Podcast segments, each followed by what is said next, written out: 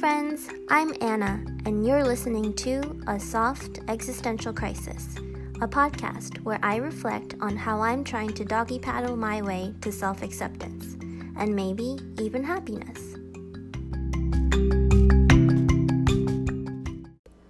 Welcome back!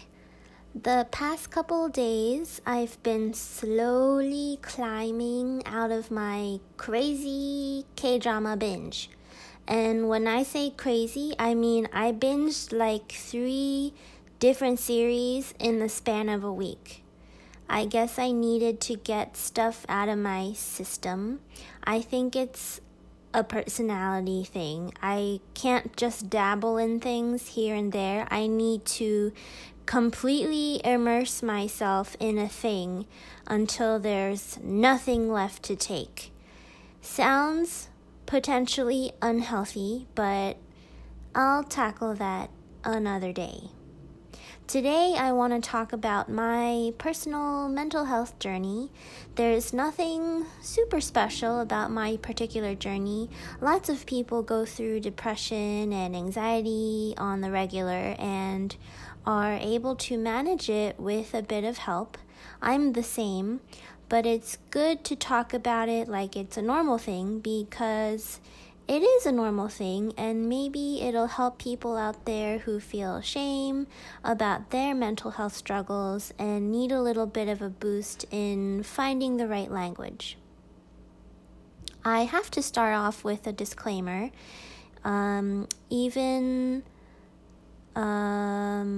Even though a lot of Asian Americans find it difficult to address mental health issues because of the stigma of their cultural heritage, that attaches to their mental health, I had the opposite issue. My dad is a psychiatrist, and though I'm no expert, for those of you who get confused what the difference between therapist, psychologist, and psychiatrist is, I will break it down for you with some help from the Googles. A therapist or psychotherapist, according to Talkspace.com, is a licensed mental health professional who helps clients improve their lives, develop better cognitive and emotional skills, reduce symptoms of mental illness, and cope with various challenges, period. So through talking and discussion and some strategies, therapists help you manage your mental health stuff. They help you learn more about who you are. It's all about self-improvement in your day-to-day life. A psychologist, according to allpsychologyschools.com, is a social scientist who is trained to study human behavior and mental processes. This is to say that a psychologist can go into the research route or the clinical route. The ones that go into the clinical route are able to diagnose and treat patients. Lastly, a psychiatrist, according to psychiatry.org, is a medical doctor who specializes in mental health. What makes them different from the other 2 professions is that they are able to prescribe medications to treat mental health issues and disorders. People who see a psychiatrist once a month or so for medication will also often go see a therapist once a week or once every other week. The combination of medication and therapy is supposed to be the most effective treatment for mental health issues. Anyways, back to my dad being a psychiatrist, so he is one, and this means I grew up hearing about mental health stuff all the time, and I didn't know it while I was growing up, but my dad knew that there was some mental illness in the family, so I think he was always watching to see if it would, like, pop up in me or my brother. And I think he was like always on the ready. So when I first realized I experienced seasonal depression, like around when I was 21 in college, I was kind of taken aback, but I didn't feel like my world was crumbling down and I wasn't terrified. It didn't seem like such a big deal, so I didn't really let my dad know, I think. I can't really remember, but my first big down was when I was 25. Definitely the whole seasonal depression thing. And I didn't really realize it until I kind of snapped out of it right before the holidays. And then I knew it was a big enough deal that I sheepishly told my dad, and his reaction was so funny. He was so prepared. He wasn't concerned at all. He actually grinned, like this little Cheshire cat grin, like he was in on a secret, like he was waiting for this day to come.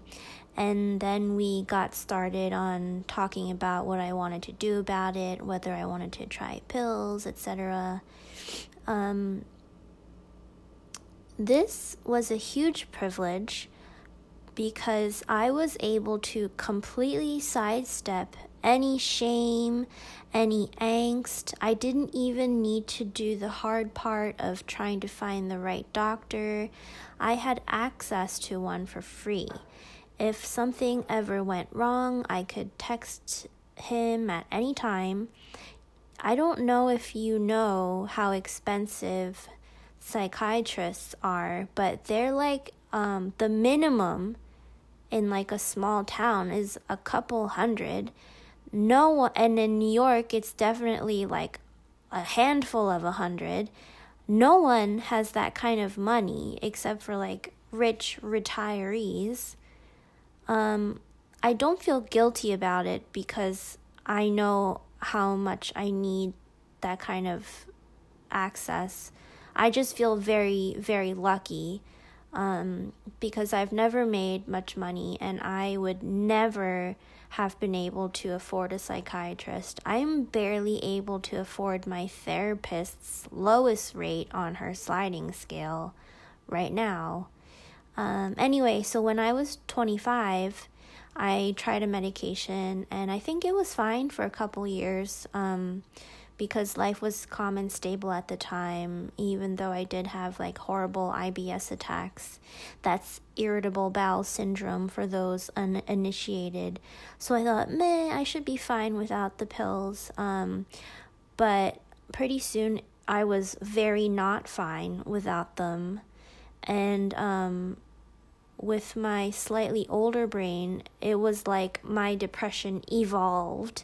It was not just the seasonal depression anymore. It turned into like this thing of like 3 to 4 day bursts of heavy depression, usually triggered by something at any part of the year, but I couldn't figure out what the triggers were, so it felt very random, like a random attack, and I was completely at the mercy of my brain.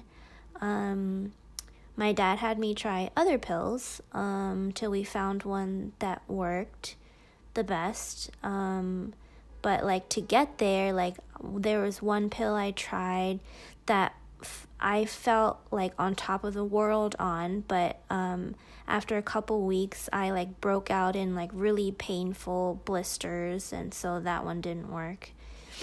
Currently, I take 2 pills that work together, apparently, and that one, they work the best for me. I don't really think I ever had huge problems with anxiety, maybe like a tiny bit here and there. I've only had 2 small anxiety attacks in my life where I just like kind of thought myself into a frenzy, and then I had trouble breathing once when I was maybe 23. at an internship, and then actually once last month on a train platform. My problem has most always been depression. There was no like giant triggering incident. It just happened because of the shorter days in the fall, the year I was 21. And I guess it just got worse the older I got. I want to describe to you the best I can what depression feels like. To me, it's an attack on the senses. My vision feels very dark and clouded. My body feels very physically heavy. Like it's just a very physical sensation, like I'm carrying a heavy weight. I find it hard to keep my head up.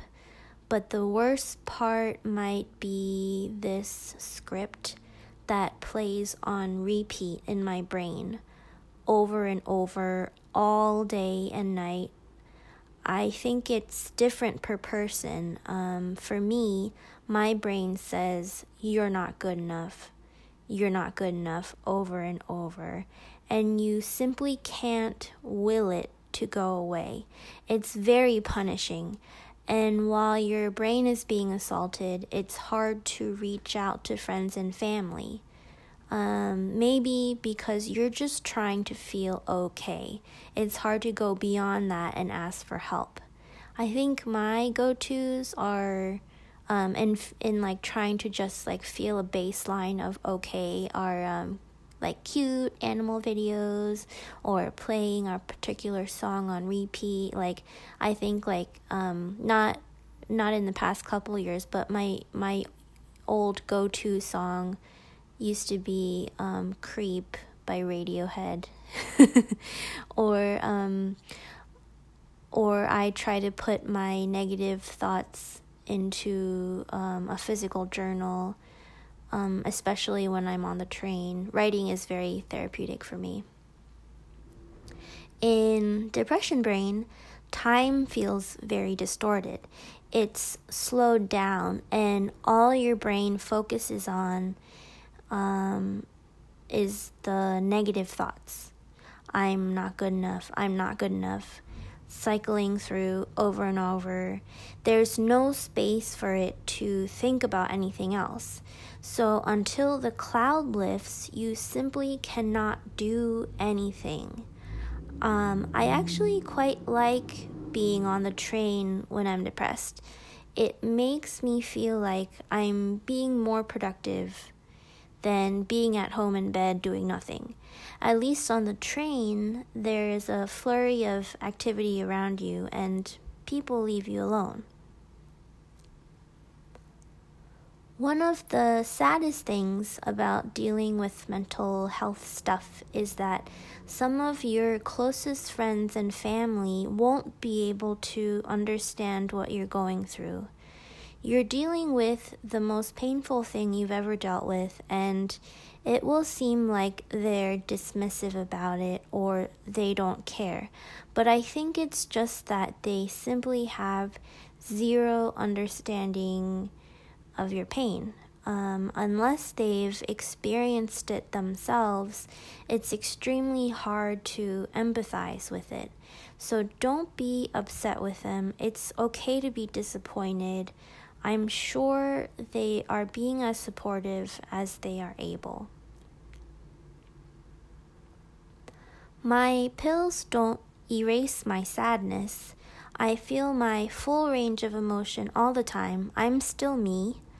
If medication altered who I was, I probably wouldn't be willing to take it unless it was like the absolute only option in saving my health. The pills don't even erase my depression completely. I think it erases like 80% of it. I can still get triggered by negative events. So after the 2016 election and news about the Syrian war, I have avoided the news, though I don't think I'm affected as deeply and heavily on the medication. It might even be a good thing, you know, that I still get small depression episodes. It keeps me humble.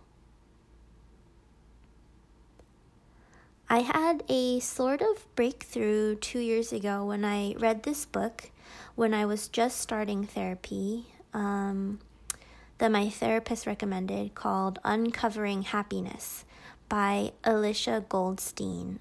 If you're interested, please DM me.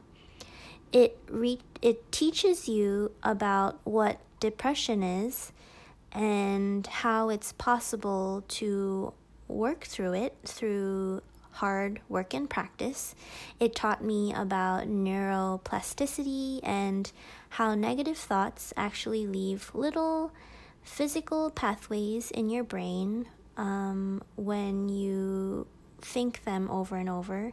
It taught me practical ways to change my depression brain habits. Before I read the book, I wasn't able to recognize I was depressed, like while I was depressed, until it was completely over, and then I was kind of lifted out of it, and then I was like, oh, well, that sucked. But now I can tell as it's happening immediately, and it kind of sucks to be like, oh, well, this is happening, like I just gotta like buckle in and like grit my teeth and hope it goes away quickly, but at least it makes me feel more in control.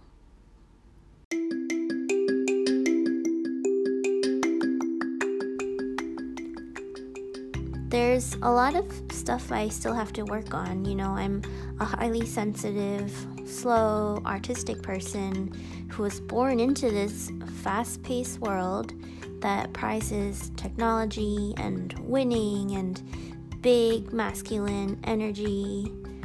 I feel that I'm always playing catch up with my peers, and in high school I dealt with that by like working my hardest and not sleeping and feeling that I could catch up if I just worked hard.